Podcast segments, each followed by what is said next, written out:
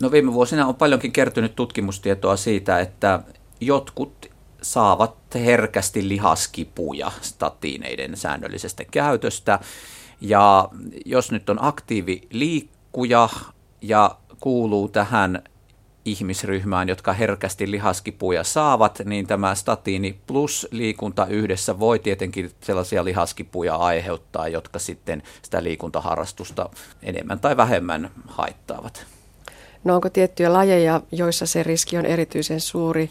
Voisi kuvitella maalaisjärjellä, että tällaiset kovasti lihasta rasittavat lajit olisivat niitä hankalimpia. No näin varmasti on, että ei varmaan tiettyjä lajeja ei voi nimetä, mutta että kaikki liikunta, jossa lihakset kovasti joutuu työtä tekemään, on ehkä sellaisia, joissa sitten tämä riski voi olla. Ja tietenkin lähinnä nyt tulee mieleen joku kuntosaliharjoittelu ja tämmöinen, jossa oikein sitten joudutaan lihaksia äärimmilleen pinnistelemään. No entä sitten beta-salpaajat? Sydänongelmaiset syövät beta-salpaajia. Niiden se ongelma on se, että syke ei oikein tahdon nousta. Se voi olla aika hankalaa liikunnan yhteydessä.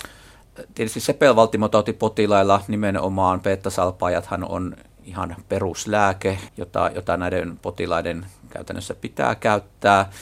Mutta totta on tämä, että jos beta-salppaaja annos erityisesti on korkeahko, niin se saattaa sitten viedä puhtia tällaisesta kestävyyssuorituskyvystä yllättävänkin paljon. Että esimerkiksi ylämäkeen kävely tai juoksu tai portaiden nousu voi tuntua yllättävänkin tahmealta sitten, kun se syke ei normaali tavalla pääse lääkityksen alaisuudessa nousemaan.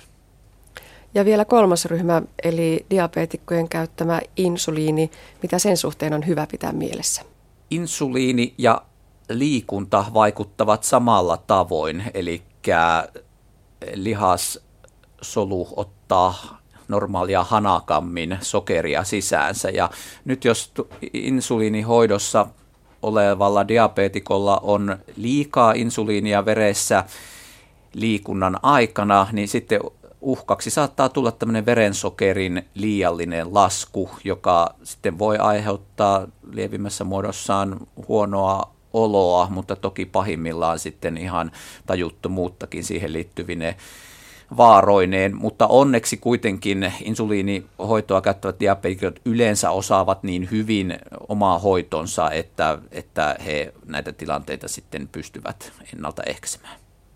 Se kai on vielä kuitenkin todettava, että vaikka se lääke tuntuu hankalalta liikunnan yhteydessä, niin annosta ei pidä muuttaa eikä lääkitystä lopettaa omin päin. Jos tämmöisiä ongelmatilanteita tuntuu tulevan, niin niistä pitää sitten vaan reippaasti keskustella hoitavan lääkärin kanssa ja missään tapauksessa omin päin annoksia ei saa lähteä justeeraamaan eikä varsinkaan lääkityksiä lopettamaan.